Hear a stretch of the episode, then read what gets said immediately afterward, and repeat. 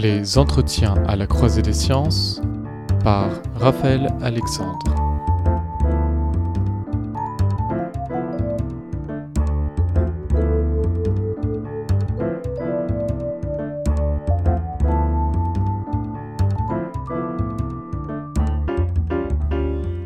« 62. Notre héritage n'est précédé d'aucun testament. 63. On ne se bat bien que pour les causes qu'on modèle soi-même et avec lesquelles on se brûle en s'identifiant. René Char, feuillet d'hypnose. Les faits historiques, tout comme et comme tout fait scientifique, n'existent pas sans un scientifique pour leur donner leur raison d'être, leur forme de fait.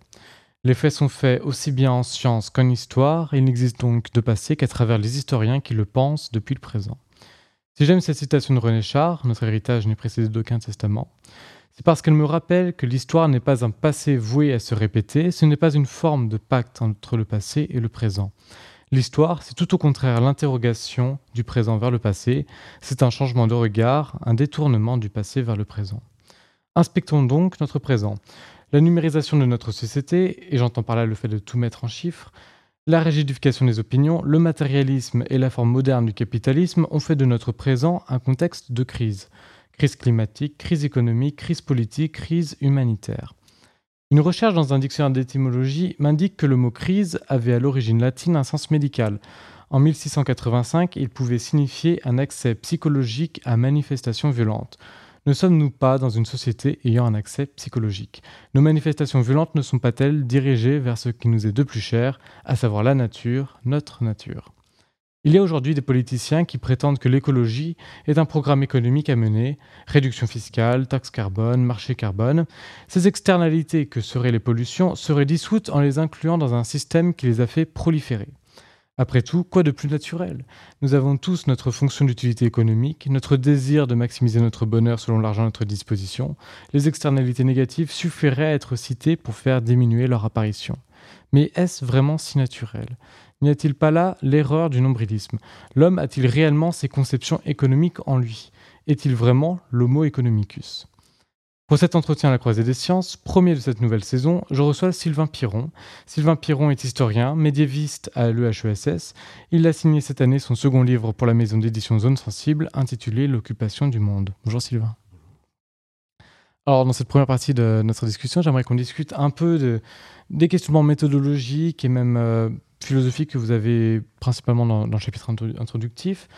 Alors, on sent qu'il y a un réel questionnement sur comment situer les sciences sociales, comment situer euh, le questionnement historique. Euh, d'où est-ce qu'elle est venue cette nécessité du, discours euh, sur, ces choses-là et qu'est-ce qui a motivé intellectuellement votre, livre? Tout simplement la situation présente. C'est-à-dire, c'est, je travaille depuis longtemps sur le XIIIe, XIVe siècle. Euh, sans susciter beaucoup d'intérêt, euh, ce qui est tout à fait légitime puisque personne ne s'intéresse spontanément au XIIIe siècle, à moins d'avoir des très bonnes raisons. Il y a quelques thomistes qui euh, pensent que c'est le, le, grand moment de l'histoire intellectuelle, mais c'est une époque lointaine et tout simplement j'avais prévu, enfin le programme qu'on avait avec l'éditeur était de publier euh, une sorte de recueil de mes travaux sur l'histoire de la pensée économique euh, des théologiens scolastiques, donc des écoles, universités du XIIIe siècle, qui, selon moi, ont vraiment inventé le vocabulaire dans lequel l'économie continue à penser.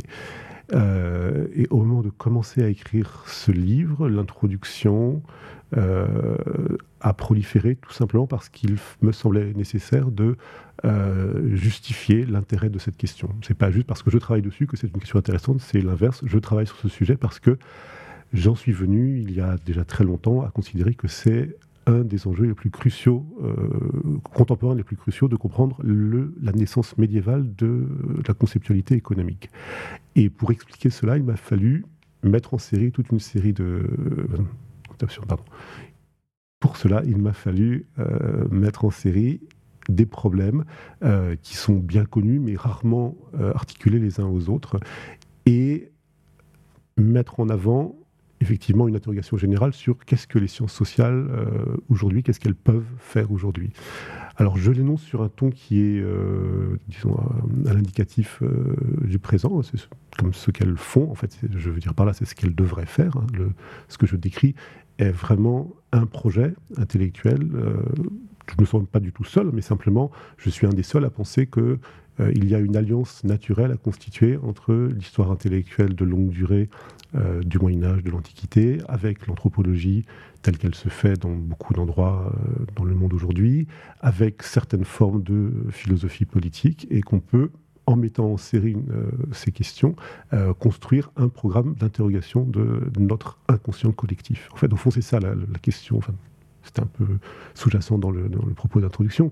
Euh, ce que j'essaye de dire, c'est que on est tellement dans le présent, notre société est tellement enfermée sur elle-même dans son présent, en considérant qu'elle a atteint un sommet de technique et d'intelligence, qu'elle ignore totalement ce qu'elle fait. Voilà, donc, je considère, euh, et c'est là le point de, le seul rapport qu'on peut faire directement avec le précédent livre que j'ai fait pour Zone Sensible, qui parlait euh, d'un psychisme individuel euh, structuré par une expérience sociale institutionnelle, d'un, clerc perturbé par l'Église. Là, inversement, c'est bien de comprendre que l'ensemble de la société a un psychisme qu'il faut étudier et qu'il faut creuser. Donc, réfléchir au fait que les sciences sociales devraient avoir pour tâche d'élucider collectivement et en mettant ensemble différents protocoles d'enquête, euh, c'est inconscient. Ce que nous ne voyons pas de nous-mêmes, de notre fonctionnement social. On baigne dans une idéologie, dans un discours partagé, commun, euh, dont l'économie est le noyau euh, visible, dominant. Hein, la politique est subordonnée à l'économie et on a toute une série de phénomènes qui semblent aller de soi. Or, mon programme consiste tout simplement à dire que, c'est la, première phrase, hein, rien ou presque de ce que nous faisons ne va de soi.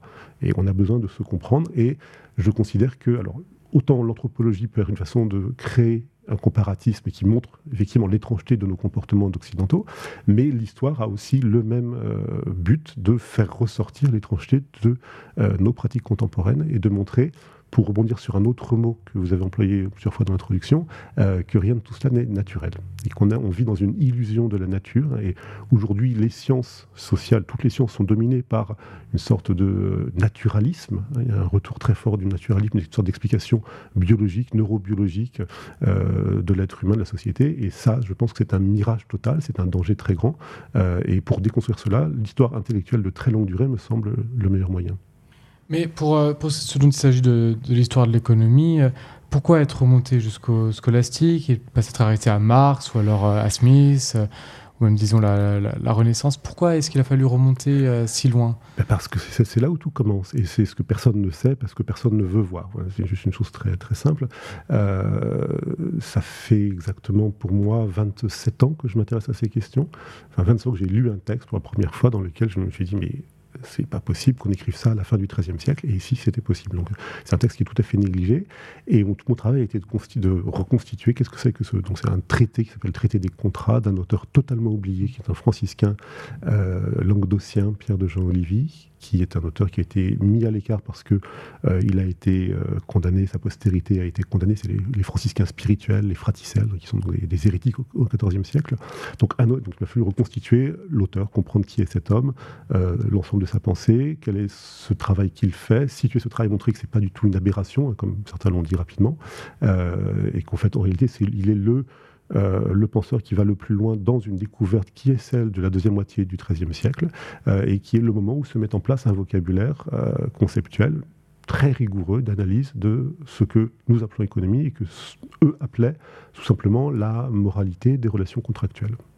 Alors peut-être que justement, puisque le, XIIIe siècle, c'est quand même une période qu'on connaît assez peu, et surtout dans, le grand public, peut-être qu'on pourrait essayer de tracer une sorte de, de tableau général de un peu à quoi ressemble le XIIIe siècle. Donc il y a un, très fort poids de l'Église et des, grandes questions de, de morale qui sont posées qui, qui tombent dans le domaine euh, judiciaire. Est-ce que vous pourriez nous, dresser un, petit tableau euh, des, particularités de, euh, cette période? Disons, on va prendre une situation très simple. le moment, à mon avis, ce que je définis comme le moment initial, inaugural de la modernité. Euh, c'est en 1248, euh, à l'automne 1248, euh, deux dominicains, donc Albert le Grand, est chargé de créer une école de formation supérieure à Cologne, en Allemagne, donc, et il part avec comme assistant Thomas d'Aquin. Qui est alors, un, jeune dominicain italien. et ils arrivent à Cologne au moment précis où débute le chantier de construction de la cathédrale. Donc on est en plein dans cet essor urbain, construction de cathédrales qui sont encore très visibles. Notre-Dame date du même, de la même époque. C'est l'aboutissement, disons, de deux siècles de croissance agricole, démographique, urbaine. Enfin, croissance, accroissement, c'est pas de la croissance en sens moderne, c'est juste il y a eu un accroissement assez intense. Et l'émergence de quelque chose de très nouveau qui sont ces villes médiévales et euh, émergence aussi d'une forme politique assez nouvelle que sont les royaumes euh, d'Occident euh, ou les principautés. C'est un, archevêque, c'est une principauté et on est en terre d'empire mais d'un empereur faible. c'est le moment, le, début d'un long interrègne où il n'y a plus vraiment d'empereur en Allemagne. c'est un moment de très grande nouveauté et Albert et Thomas ont comme programme d'études de lire Aristote, et notamment de lire euh, l'éthique à c'est le premier euh, cours donné sur l'intégralité de l'éthique à. Et en parallèle, en théologie, c'est un commentaire du pseudo-Denis, l'aéropagite, qui est aussi un texte assez extraordinaire. Euh, bon, il faudrait rentrer dans les détails pour expliquer à quel point c'est révolutionnaire de faire ce programme-là d'études et de lire en parallèle un philosophe et un théologien philosophe en définissant deux champs d'études séparés. La philosophie est un champ à part entière et on fait la philosophie en philosophe, de la théologie en théologien, sans mélanger les deux. Euh, et ce que fait euh, Albert avec Thomas euh, comme assistant, c'est de découvrir la morale et d'expliquer une morale donc philosophique comme un domaine humain qui n'est pas régulé par l'Église et par la théologie précisément. C'est ça où c'est là où c'est très important. Donc il y a cette découverte de la philosophie morale et en même temps, ce sont des dominicains, donc d'un ordre religieux qui a pour tâche de prêcher, hein, c'est l'ordre des prêcheurs, euh, de prêcher et d'écouter les confessions. On est dans le siècle de la confession, hein, qui est devenu obligatoire pour tous les chrétiens une fois par an. C'est le concile de Latran IV en 1215 qui impose cette obligation. Donc c'est vraiment un, ce que certains voient comme un contrôle de l'Église, mais une fois par an, euh, c'est pas un contrôle non plus policier intense, c'est le moment d'une création de l'intériorité euh, qui se retourne sur soi pour observer euh, ce que chacun a fait.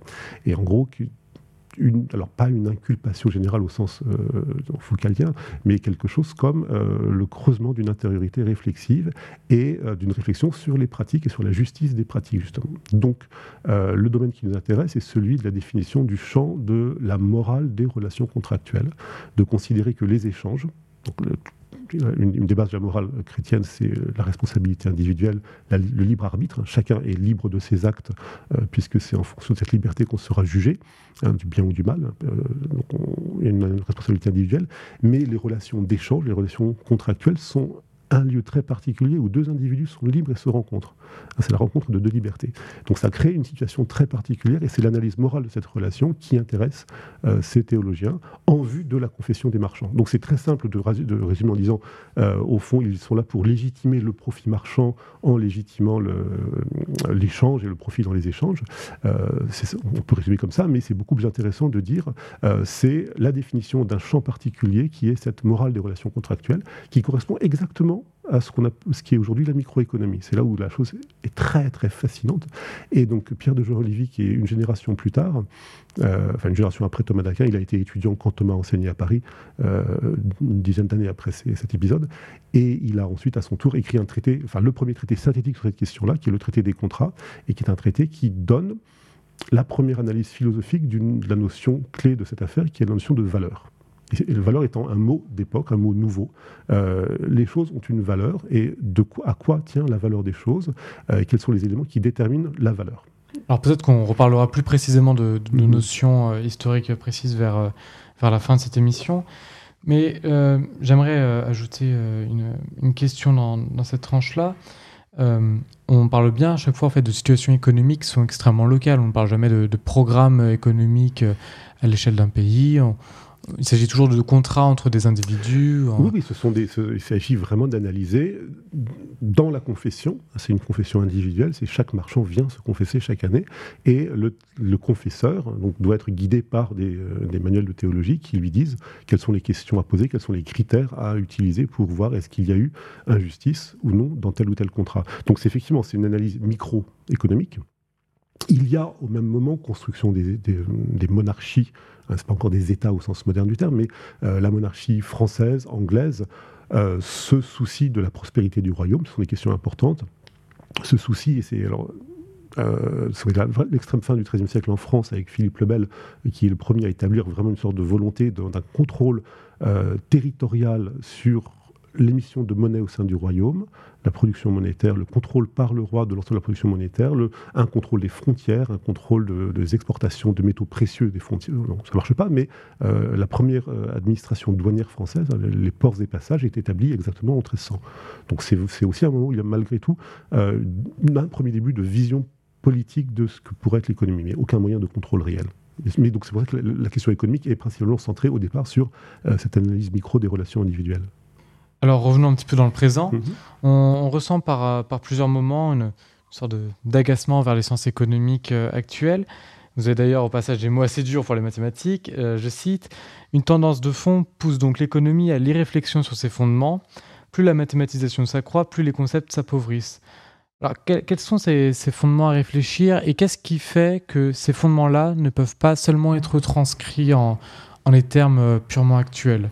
Alors, c'est pas du tout contre les mathématiques, au mhm. contraire, je pense que l'économie déshonore les mathématiques. C'est une mathématisation beaucoup trop simple, c'est ridiculement euh, euh, simplifié. Euh, je crois que l'économie se paye de chiffres, hein, c'est pas de mots mais de chiffres, en, mettant tout en formule pour impressionner. Euh, c'est un langage qui est mathématisé.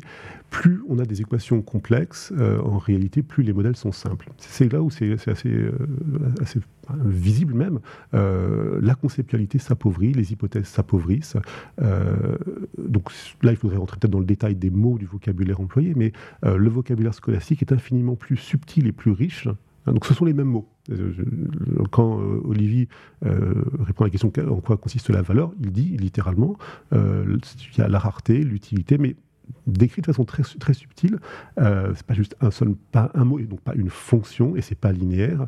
et il mentionne aussi les préférences individuelles littéralement. Alors le mot est bene placitas en, latin, mais ça revient à ça. C'est euh, ce que chacun préfère, euh, pourquoi chacun préfère un objet plutôt qu'un autre. Euh, des, éléments liés après au travail, au risque. Voilà, tout le vocabulaire est présent et ce sont les mêmes mots, sauf qu'ils sont articulés de façon beaucoup plus subtile.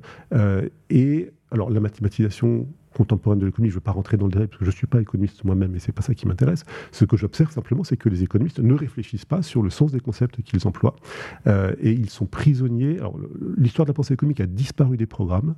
Hein, moi, j'ai fait un peu d'économie il, y a 25 ans, et on faisait encore un petit peu de cours d'histoire de, pensée économique. C'est un champ qui a totalement disparu, qui est jugé obsolète. Euh, c'est le signe que cette discipline ne réfléchit pas sur elle-même, euh, et elle prend pour acquis un certain nombre de postulats. Or, ces postulats, euh, sont des présuppositions qui, selon moi, euh, incorporent beaucoup d'irréflexion, beaucoup d'impensée. Euh, donc peut-être on peut rentrer un peu dans, le de, de, certaines questions parce que c'est tout à fait flagrant et quand on prend un peu de recul, on se rend compte qu'effectivement il y a une illusion totale de l'économie pense faire un discours naturel sur une nature humaine qui serait la nature de l'homme qui cherche à maximiser son intérêt ce qui est une chose anthropologiquement d'une absurdité sans nom. Hein. Personne ne veut maximiser quoi que ce soit, c'est faux. Euh, ce sont des hypothèses qui sont anthropologiquement démenties en permanence et que l'économie prend comme postulat, en essayant d'arrondir un peu les angles parfois, mais euh, donc c'est quelque chose, si on traduit philosophiquement les conceptualités économiques, on débouche sur quelque chose qui est, qui est un non-sens anthropologique, donc on peut, qu'on peut critiquer à la fois du point de vue de l'anthropologie, en montrant qu'il n'y a jamais aucune société euh, ne ressemble à ce qui est postulé par l'économie, et historiquement en montrant quels sont les présupposés cachés de cette, de cette pensée économique peux donner peut-être un exemple le plus simple. Euh, la clé de voûte de toute la réflexion économique, c'est la question du choix rationnel. On est d'accord? Euh, La discussion porte sur est-ce que le choix est vraiment rationnel? On peut avoir des rationalités limitées, l'information limitée, etc. Il y a pas mal de discussions sur cet angle-là. Par contre, ce qui n'est jamais discuté, jamais remis en question, c'est la question du choix. Hein, que tout modèle économique, en fait, est fondé sur l'hypothèse que les individus font des choix. Or, qu'est-ce que c'est Qu'est-ce qu'il est à l'arrière-plan euh, de cette vision d'une société dans laquelle la, société tient ensemble parce que les individus font des choix libres? Euh, C'est là où je dis qu'il y a un arrière-plan théologique totalement invisible. Euh, c'est exactement la question du libre arbitre. C'est une question vraiment de théologie chrétienne où qui suppose, et donc c'est pour ça que euh, je pense l'ancrage dans cette réflexion scolastique est resté très profond, euh, l'arrière-plan est toujours celui d'individus qui font des choix libres. et qui sont responsables de leurs choix. Sauf qu'il n'y a plus de question maintenant de, salut, de mérite, de paradis. Hein, c'est autre chose, c'est uniquement la prospérité sur Terre, la prospérité individuelle, euh, enfin le, gain individuel, éventuellement en vue de prospérité collective, mais l'arrière-plan est toujours celui d'un choix. Or, cette notion de choix n'a rien d'évident. Euh, et du point de vue de la, si on fait une approche sociologique de qu'est-ce que c'est que le comportement économique global, les moments où les gens font vraiment des choix sont très très restreints. Mmh. Et on le sait très bien, il y, a de moins en moins de, choix réels. Or, ça reste la clé de voûte de toute la théorie. Alors justement, vous faites un, parallèle entre le, questionnement théologique des contrats médiévaux avec la position de surplomb des économies sur euh, les questions de marché. Je cite, C'est cette mathématisation divine qui fait de l'économie un savoir irréductible à une science du devenir, de l'histoire et de la société, et qui lui fait échapper au statut commun de science sociale alors, est-ce que c'est pas le propre de la science que de prendre un pas en arrière, quitte à faire des hypothèses un peu euh, farfelues, mais qui permettent d'avancer et qui permettent surtout de, de, se positionner sur des phénomènes et de se placer en surplomb? Est-ce que cela signifie que l'économie ne peut pas être une science autrement que sociale et qu'elle le fait mal? Bah, c'est ça, dire que l'économie voudrait être une science au sens dur, c'est-à-dire une science qui effectivement prend un recul une euh, un point de vue totalement objectif sur euh, les phénomènes qu'elle étudie, sauf que ces phénomènes sont sociaux, euh, ils se déroulent dans le temps, avec des gens qui sont des étranges composés de, chair et d'esprit, euh, qui ne sont pas du tout des particules dont le comportement pourrait être euh, modélisé de façon rigoureuse. Voilà. C'est une science qui porte sur des phénomènes historiques et sociaux euh, qui voudrait être une science. À mon avis, c'est pas une science. après, moi, j'ai des positions assez particulières sur euh, ce que sont les sciences sociales et en quoi ce ne sont pas vraiment des sciences. Je pense qu'il y a vraiment là une ambiguïté sur les termes. Euh, il y a des disciplines qui ont des méthodes rigoureuses, qui ont des protocoles d'enquête. L'histoire a des protocoles très particuliers, la sociologie en a d'autres, etc. Mais ce ne sont pas des vraies sciences, ce sont des disciplines réflexives. Je pense qu'il y, a une vraie ambiguïté dans les termes, euh, et la volonté d'être une science euh, est une absurdité, et c'est cette volonté d'être une science qui nuit euh, à la capacité qu'a que pourrait avoir l'économie à réfléchir sur le devenir, hein, sur la temporalité, sur l'histoire. alors, énormément de critiques ont été faites à l'économie. Hein, je vais pas j'ai un chapitre à la fin du livre. Je vais au début imaginer que je pourrais récapituler toutes les critiques qui ont été faites à l'économie politique. Donc, ça vient en fin de course, donc c'est très bref et euh, je donne juste quelques pistes, mais on pourrait effectivement écrire des, enfin il y a des livres entiers, on pourrait faire la synthèse de toutes les formes de critique de l'économie et beaucoup de ces critiques reviennent à euh, l'oubli de l'histoire, de l'historicité, de la temporalité. Euh, juste pour prendre une des critiques les plus fortes et peut-être pas la plus connue, mais je pense aujourd'hui qu'elle devient une des plus, importantes, qui est celle de Nicolas Georgescu Regen, qui est, un, est initialement est un mathématicien roumain, formation physique, a étudié à Paris la statistique dans les années 30. Après, il est parti aux États-Unis, a travaillé avec Schumpeter. Et quand la Roumanie est devenue communiste, il est reparti aux États-Unis, il a été engagé dans des départements d'économie et très rapidement, il a développé une critique physique de l'économie euh, à partir de. Euh, de la question de l'entropie et de la question de la déperdition d'énergie globale du système en considérant l'ensemble du phénomène de l'économie comme étant le traitement de la matière physique. Et si on prend l'économie comme un traitement de la matière physique, euh, et il dit des choses qui sont très proches de ce que disaient d'autres euh, grands penseurs de l'écologie politique des années 60, euh, notamment Barry Commoner, qui est un, des auteurs que j'aime beaucoup, qui était biologiste de formation, et ils ont les mêmes points de vue à peu près, qui reviennent à dire que dans le circuit économique, si on le prend dans sa globalité de traitement euh, de la matière, de l'énergie, de la transformation, de la consommation et des déchets, enfin l'ensemble du cycle, effectivement, rien ne se perd, rien ne se enfin, il n'y a, que des transformations, et on retrouve à la sortie sous forme de pollution ce qui était au départ. Euh, et là, il y a une critique très forte euh, d'un point de vue vraiment physique de cette économie qui ignore qu'elle est dans, un, dans une temporalité. Alors, pour Georges Corrigan, a une vision très longue, évidemment, le, physicien, il voit ça à l'échelle de, des millénaires. il est un peu trop radical, sans doute. Bon, c'est pas un auteur qui a. Il a été très utile, il a été un peu oublié. Euh, je pense que c'est, il, est, peut être encore utilisé aujourd'hui. Euh, c'est une forme de critique, là, sur la physique, mais aussi qui, oublie la temporalité euh, du, processus économique. C'est le mot qu'emploie toujours Georges Corrigan, c'est l'économie est un processus.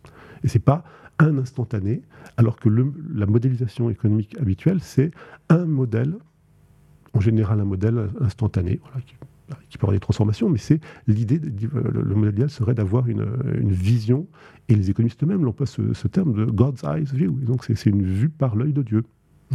Et c'est en faisant cela, je dis, ils font de la théologie. Et sur des points précis, on peut montrer qu'effectivement, il y a cette euh, construction de ce regard divin est vraiment une, forme théologique. Alors pour en revenir sur la, question de distinction entre science et sciences sociales, il y a un philosophe que j'apprécie beaucoup, euh, qui est Ghana King, et euh, j'aime poser la question suivante à mes, à mes invités qui ont ce genre de, questionnement sur la démarcation. Et Yana King propose un critère qui me semble assez intéressant. Alors, il propose que ce qui distingue un objet d'une science sociale d'un objet euh, scientifique, c'est qu'il est muté par l'action même de son étude. Alors par exemple qu'un électron ne change pas lorsqu'on étudie ses propriétés, prend la place de la femme dans la société évolue alors même que l'on étudie cette place, du fait même que les femmes interrogées se voient en réflexion sur elles-mêmes et changent d'attitude. Est-ce que c'est le problème de l'économie? C'est-à-dire que les, objets qu'elle étudie ont, tendance à être euh, modifié par rapport à l'étude de l'économie elle-même Ou est-ce qu'il y, a un autre souci qui fait que l'essence économique ne, serait pas sociale Ou alors est-ce que ce, critère de Vienna King ne, s'applique pas bien? Bah, Il pourrait s'appliquer, non. là, c'est la question qui se pose simplement, c'est une question de pouvoir, de relation de pouvoir. C'est l'économie a le pouvoir. L'économie contrôle. Les, économistes ont, euh, les levées de commande de la société euh, les économistes en tant que, que, discipline universitaire, que groupe de pression, que producteur euh, d'une idéologie, au, sens strict hein, de l'idéologie, c'est ce à travers quoi le filtre à travers lequel nous percevons la réalité. Donc ils ont le contrôle, ils ont le pouvoir. Et, si, euh, et leur pouvoir est légitimé par le fait qu'ils prétendent avoir une approche scientifique. Je crois que c'est ça, pour moi, le, euh, tout le nœud de l'affaire. Euh, les vrais grands économistes jusqu'au milieu du XXe siècle étaient, étaient très grands doutes sur cette scientificité de l'économie. C'est une chose très récente. Hein. C'est vraiment depuis, je pense, les années 50 que la chose s'est beaucoup durcie, au moment où l'économie a vraiment pris le contrôle de la société. donc c'est surtout ça l'élément, euh, je pense, qui, fausse le jeu. Euh, que si, il y a beaucoup d'économistes, hein, enfin, de courants dissidents qui ne sont pas conformes à ce modèle général en France, qui notamment il y a des gens très intéressants dans ce qu'on appelle l'école de la régulation. Euh, régulation, on voit déjà il y a de la temporalité dans la notion même de régulation, et c'est effectivement une approche économique qui est sensible à l'histoire, aux, réalités sociales. donc l'économie pourrait tout à fait être une vraie science sociale. il y a a quelques années, il y a même eu une, demande euh, qui a été faite à François Hollande de créer une section du CNU à part entière pour avoir une approche sociale de l'économie. Euh, et Hollande était prêt à accepter, hein, qui était promu par des sociologues, des économistes dissidents, des historiens qui voulaient avoir euh, le moyen de légitimer dans l'espace universitaire français une discipline, hein, de, donner des postes, tout simplement parce que les gens qui sont dans les économistes dissidents n'ont plus accès à des postes de professeurs donc ne dirige plus de thèse. Donc euh, euh, c'est un, filtre là qui est très fort, qui est vraiment institutionnalisé. Et euh, aussitôt, Jean Tirole, le prix de la Banque de Suède, c'est pas un prix Nobel du tout, c'est un, c'est un prix tout à fait bidon, qui a été inventé au moment précis où l'économie a pris le contrôle, c'est en 68, hein, c'est vraiment ce, moment d'émergence de la domination économique. Euh, et Jean Tirole a aussitôt protesté euh, publiquement et auprès de, fait pression auprès de Hollande pour dire non, il faut surtout pas créer une section du CNU différente, ça affaiblirait notre, notre poids. Donc on est dans des questions de rapport de force politique euh, et d'une discipline qui voudrait se faire passer pour une science alors qu'elle ne l'est pas. Bon, d'ailleurs, ici, à l'École normale supérieure, le département d'économie est un département littéraire, et pas un département scientifique. Euh, est-ce que, plutôt que de penser l'économie comme ayant pris le pouvoir, est-ce que c'est pas plutôt le, pouvoir qui a eu tendance, euh, à partir du, du 17e jusqu'à aujourd'hui, à utiliser toute forme mathématisée de rapport euh, à la société comme étant un, rapport de, pouvoir dessus. J'y pense parce que, par exemple, je pense aux, premières statistiques qui ont été, effectuées à Londres pour étudier euh, euh, la propagation d'une maladie, euh, je ne me rappelle pas, mais c'était des, statistiques de mortalité, et c'était la, première fois qu'il y avait une étude statistique, et elle était politique. Est-ce qu'on n'est pas plutôt face à une situation où l'économie s'est mathématisée pour des raisons d'efficacité, de, simplicité, ou peut-être même de mode euh, ces derniers siècles, et que du coup le, pouvoir politique est, venu euh, engager tout ça avec l'idée sous-jacente toujours que ce qui est mis en chiffres est quelque chose qui est uniforme, c'est quelque chose qui n'a plus la trace euh, culturelle. Est-ce que cette idée de, fond? Ah, c'est peut-être un peu plus compliqué que ça, mais, mais évidemment, le, lien entre, disons, la connaissance mathématique de la société euh, et l'exercice du pouvoir c'est, est un élément fondamental de l'État moderne. Euh, et le vrai fondateur de la pensée économique moderne, au sens politique du terme, c'est William Petty, qui, a, fondait une discipline, enfin, qui voulait, donc un, Anglais, qui voulait fonder en fait, prolonger Hobbes sur le terrain de la question économique, et donc de penser le, lui ce qu'il appelait l'arithmétique politique. Et c'est lui qui était un des premiers à vouloir connaître la société, trouver, euh, créer, avoir des, mesures chiffrées. Voilà, donc l'économie au sens moderne, c'est autre chose que il y, a, deux tendances en gros dans l'histoire de la pensée économique. Il y a cette, euh, ce fondement moral qui est celui que je décrivais tout à l'heure, qui vient lui du XIIIe siècle, puis cet élément politique qui vient de l'État moderne du XVIIe siècle hein, et qui lui se fonde sur le, chiffre, le contrôle, euh, la connaissance de la société, la connaissance après l'établissement d'un tableau de circulation des richesses, etc. mais c'est une chose différente d'avoir avoir des outils euh, chiffrés, statistiques, de connaissance de la société pour exercer le pouvoir, euh, c'est tout à fait autre chose que euh, de cette vision moderne de la théorie économique comme une modélisation abstraite.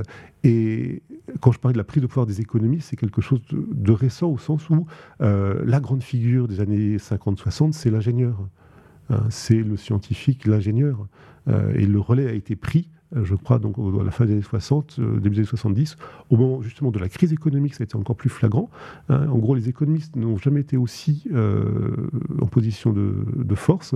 Rappelez-vous, vous êtes trop jeune pour vous souvenir de Raymond Barre, mais étant enfant, je me souviens encore qu'on disait Raymond Barre, le meilleur économiste de France et Premier ministre, on va être sauvé au moment de la crise économique. Donc c'est la crise économique qui, paradoxalement, a fait venir au premier plan ces économistes en qui de qui on attend le salut et qui nous enferme dans une impasse qui est l'absence de réflexion sur le fait qu'effectivement, euh, c'est l'économie même qui est vraiment en crise. Ce n'est pas une crise économique, c'est une crise de, euh, du système économique, de la structuration économique. Et c'est de ça dont il faut sortir si on veut reprendre, euh, disons, une prise politique sur, le, sur les événements.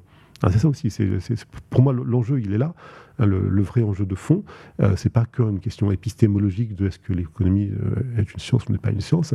Euh, on peut faire des sciences de différentes façons, mais la question, elle est vraiment politique. C'est est-ce qu'on peut aujourd'hui penser la politique autrement que comme la solution des, questions économiques. Et je crois qu'il y a là l'enjeu principal, il est là de sortir de cet horizon où en gros, et ça c'est disons, tout le dilemme du Parti socialiste qui a fini par exploser, puisque euh, le PS, depuis 83, depuis le fameux tournant de la rigueur, vivait sur euh, un mensonge, euh, quelque chose de non avoué, qui est euh, une conversion à l'économie de marché au capitalisme. Il faut d'abord faire tourner l'économie pour après redistribuer. Euh, et Hollande était en plein dans ce, dans ce dilemme, il n'arrivait pas à expliquer les choses. Donc là maintenant c'est clair entre d'un côté Macron, puis de l'autre côté donc, Mélenchon, Hamon, il y a ceux qui pensent un peu autrement. ça a explosé, mais on est resté prisonnier pendant plus de 30 ans d'un modèle dans lequel la seule façon d'espérer un autre avenir politique, si on n'est pas strictement libéral et en faveur du marché comme, comme euh, horizon ultime, euh, il fallait d'abord que l'économie aille mieux pour qu'on puisse commencer à faire autre chose. Voilà. C'est se libérer de cette domination imaginaire. Enfin, quand je parle d'idéologie, c'est aussi au sens de Castoriadis, d'une institution imaginaire.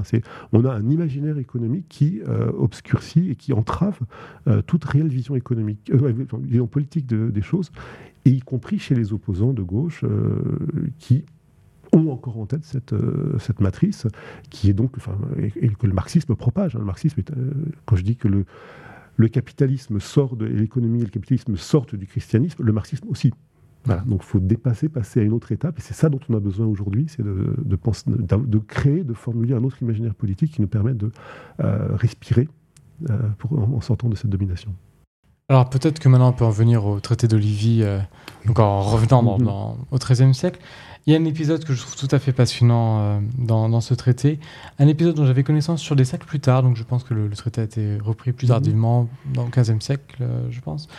Euh, il s'agit du, passage sur la, question du prêt. C'est-à-dire que mhm. deux personnes qui contractent, qu'une prête de l'argent à l'autre, l'autre lui rend l'argent, et il y a la question des intérêts. Et donc il y a tout un épisode avec le, problème de, l'usure aux yeux de l'Église, qui s'est transformé après, il y a eu un, discours autour du, du vol du temps.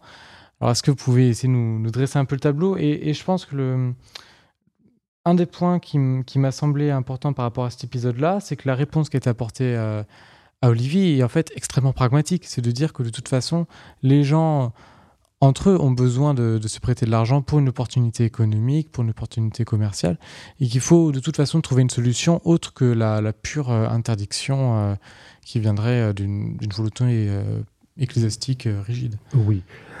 Alors, la question est assez complexe, hein, il faudrait plusieurs heures pour en faire le tour, mais euh, d'abord, il y a un interdit biblique, hein, qui est, une histoire juive, pas chrétienne simplement, euh, de l'interdiction de euh, prêter à intérêt à son frère.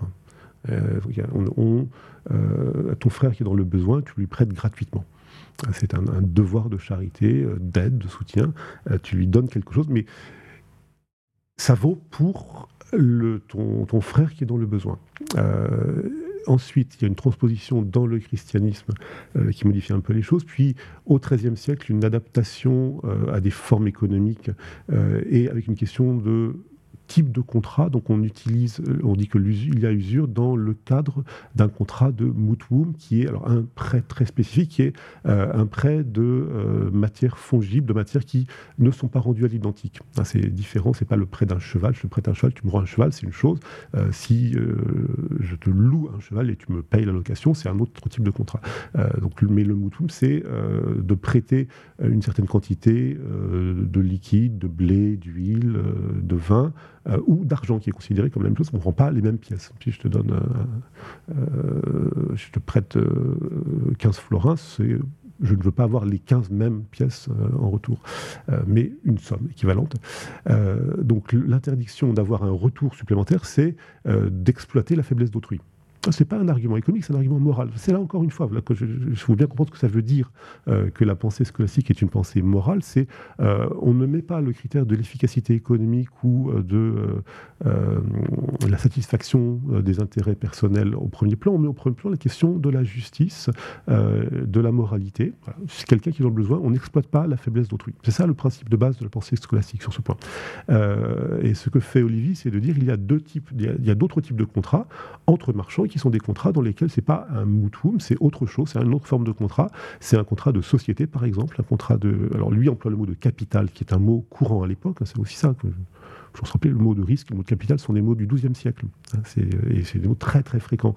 Euh, c'est des contrats dans lesquels un marchand ou quelqu'un prête, investit un capital auprès d'un autre marchand itinérant qui, à la fin de l'opération, euh, remboursera le capital et on partagera les profits.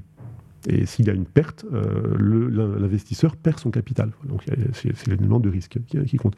Et ce que l'argument d'Olivier, c'est de dire, dans ce cas-là, c'est pas du tout une question de prêter euh, pour quelqu'un qui est dans le besoin, c'est euh, investir dans une opération à but lucratif et dans lequel il y a du risque et il y a un partage légitime des profits.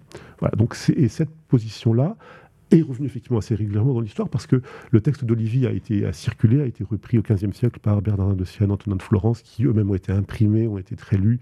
Donc c'est vraiment un point euh, où un auteur donc actif à Narbonne, euh, donc le, texte est lié à un cours donné au couvent franciscain de Narbonne au printemps 1293, euh, et c'est un texte absolument génial qui a eu une, très très longue durée et qui dit donc sur la, la, question du vol de temps, c'est un thème qui était cher à Jacques Le Goff, mais qui est un argument de prédicateur c'est une image forte pour dire euh, celui qui, euh, réclame euh, un prix pour son prêt qui devrait être gratuit parce que l'autre conserve la somme pendant un certain temps, il voudra avoir le prix de ce temps. Or, le temps n'appartient qu'à Dieu, et donc c'est un, voleur de temps. Le Goff a écrit un, joli petit livre autour de ça, mais c'est un argument qui suppose que euh, il n'y a pas de propriété sur la durée des choses. Or, Olivier, qui est un, philosophe, qui a lu Aristote, qui, est assez, bien formé en droit aussi, sait qu'il y a une vision du temps et de l'histoire très forte, qui est aussi une pensée de l'Apocalypse très intéressante. Euh, c'est un vrai penseur historique. Euh, et il pense, il sait que le droit sur les choses est un droit sur la durée des choses. et de même que quand je te loue mon cheval pour l'année, tu paye le prix de la, durée, tu payes l'année du cheval en fait. La c'est la prix de l'usage pendant un an d'un cheval, donc c'est la durée d'un an euh, d'un cheval.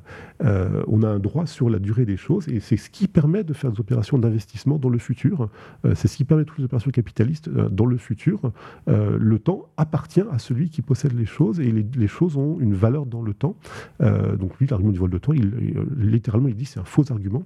le vrai argument contre l'usure, c'est il dit c'est une vente de la grâce. Hein, c'est vraiment euh, c'est vendre euh, la charité. C'est ça le c'est ça le cœur du problème. On parle beaucoup euh, dans cette période-là de, personnages dominicains, franciscains, donc beaucoup de, personnages qui sont fortement reliés à l'Église à l'Église chrétienne.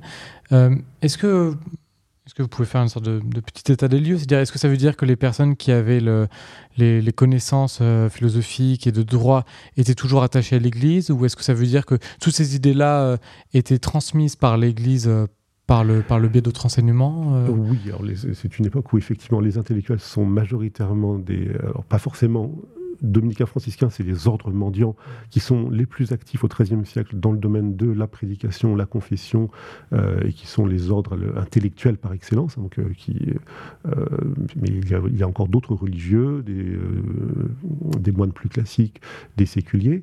Mais c'est aussi une époque où on a des laïcs qui s'approprient ce savoir philosophique. Hein, donc les traductions d'Aristote ont été faites de, grec en latin, euh, mais on a des premières traductions en langue vernaculaire, en italien, en français. Euh, et euh, l'époque d'Olivier, c'est aussi l'époque de Dante, par exemple. Et Dante est un laïc, c'est un, très grand intellectuel, c'est un grand poète, mais c'est aussi quelqu'un qui veut faire de la philosophie. Hein. Le Convivio est un, traité philosophique basé sur des poèmes qui pensent, enfin qui font de la philosophie sous une forme poétique. Voilà. Donc il y a une appropriation du savoir euh, par certains laïcs. Et pour les questions qui nous intéressent, dont on parlait, euh, on voit bien que les marchands eux-mêmes euh, réfléchissent. Et alors les marchands sont chrétiens. il y a des juifs bien sûr qui ont d'autres règles, mais qui sont, aussi très intellectuels et qui savent ce qu'ils font par rapport à leurs leur croyances et à leurs normes religieuses. mais on voit bien que les chrétiens, les marchands chrétiens, ne sont, sont loin d'être ignares et veulent euh, être de bons chrétiens en étant de bons marchands. Ils vivent et donc il euh, ne faut pas du tout voir l'Église imposant des normes. C'est bien, ça tout se passe dans une discussion, dans un échange entre euh, théologiens et, enfin, personnes laïques engagées dans, le, dans la vie civile.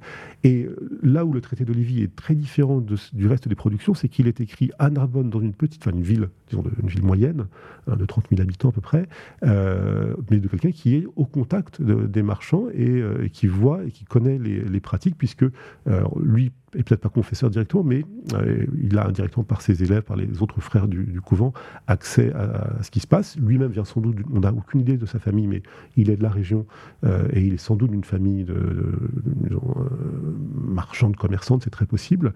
donc il connaît les pratiques et, et, il veut faire une théologie qui soit conforme à cette société pour laquelle, dans laquelle il vit.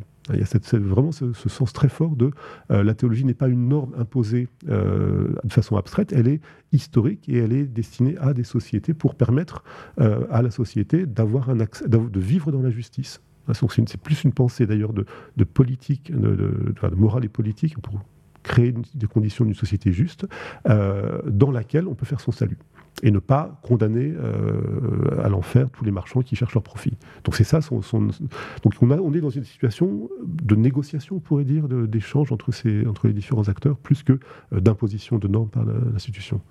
Donc ce sont des idées qui ont bien circulé dans, mm-hmm. dans, ce cadre culturel social. Mm-hmm. Est-ce que ce sont des idées qui ont aussi circulé par exemple vers, euh, vers les Arabes ou, ou plus plus à l'est vers les Orientaux ou même plus au nord vers les, les Scandinaves euh, alors c'est compliqué à dire.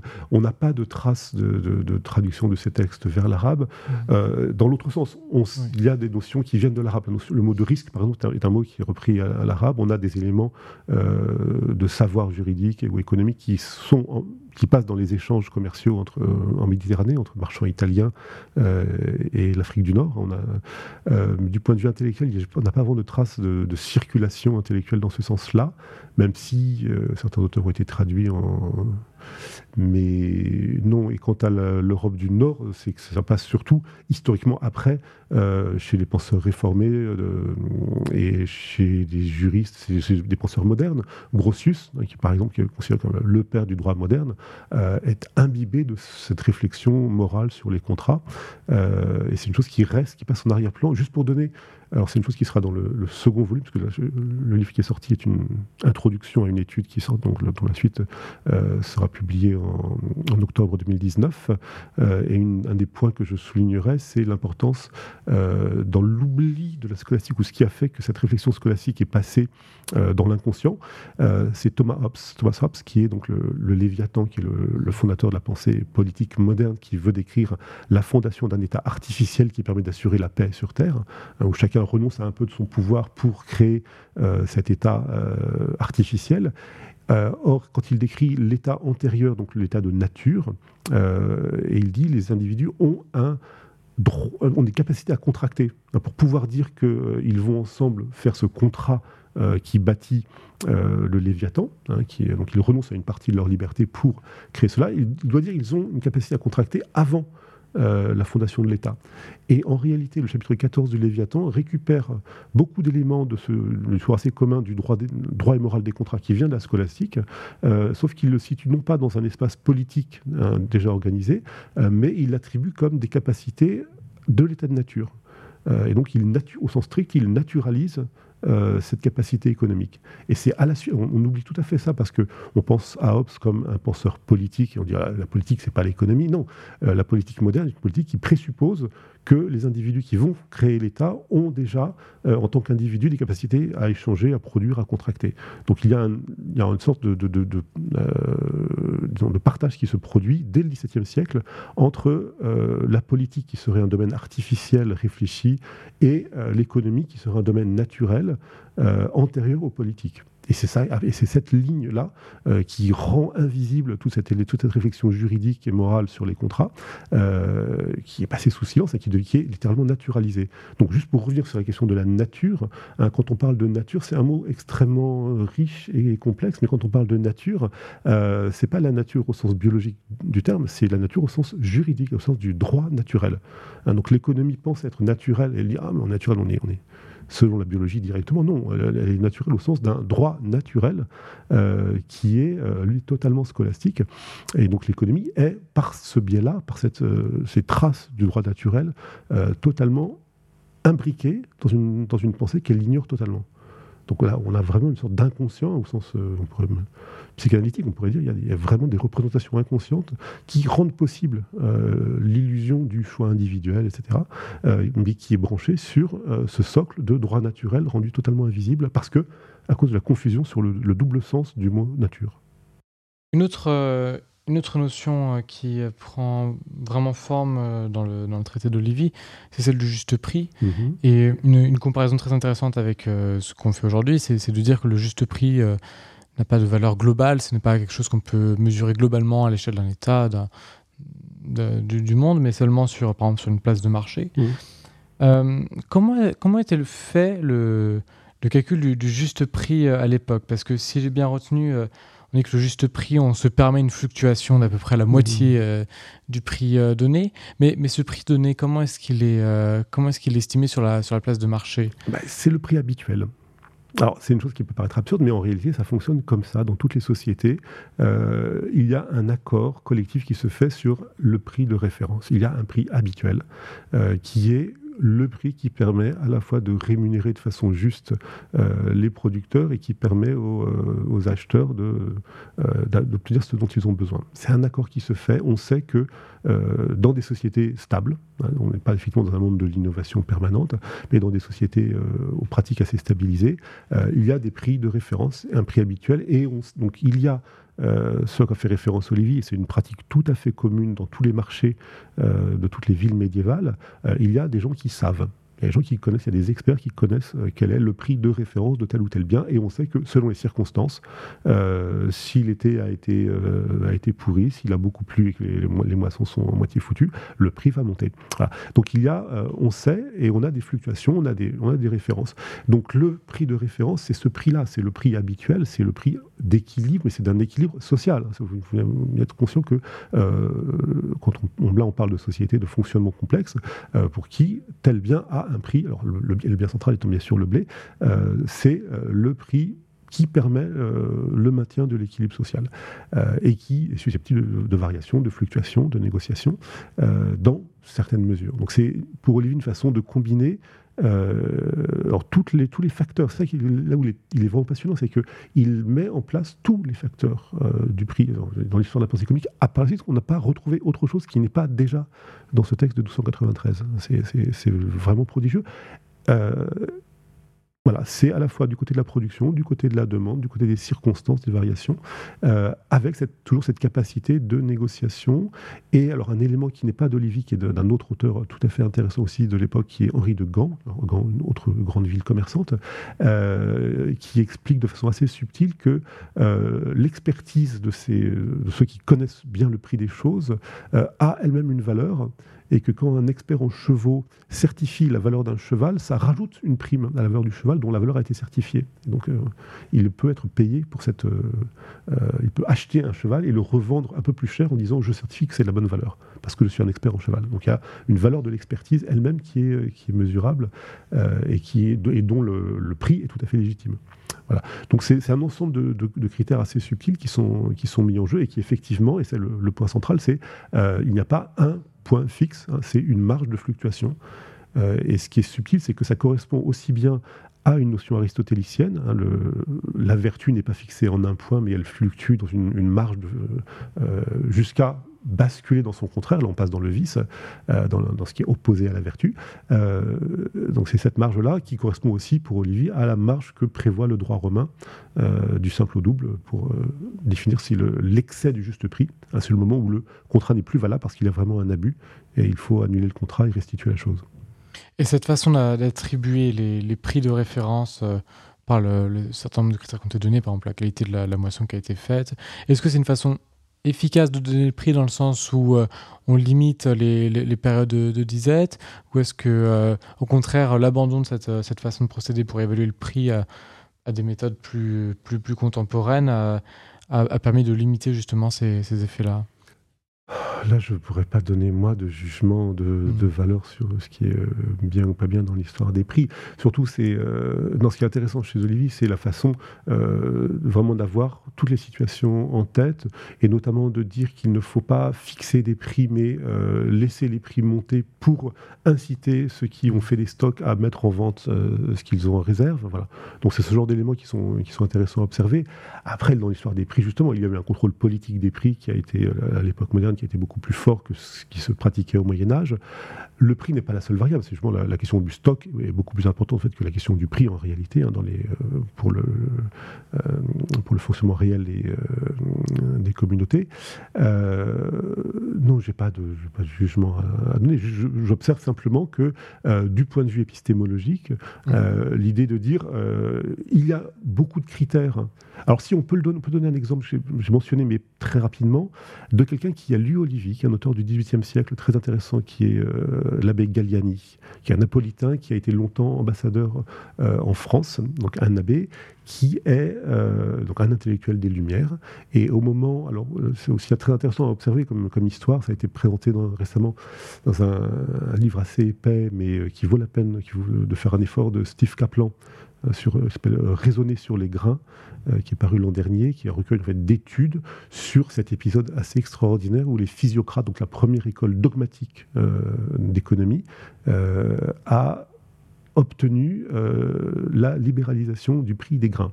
en 1764, si je me souviens bien, ce qui a provoqué immédiatement des disettes terribles dans tout le pays. Et dans les débats, dans les discussions, Galliani, qui a lu Olivier?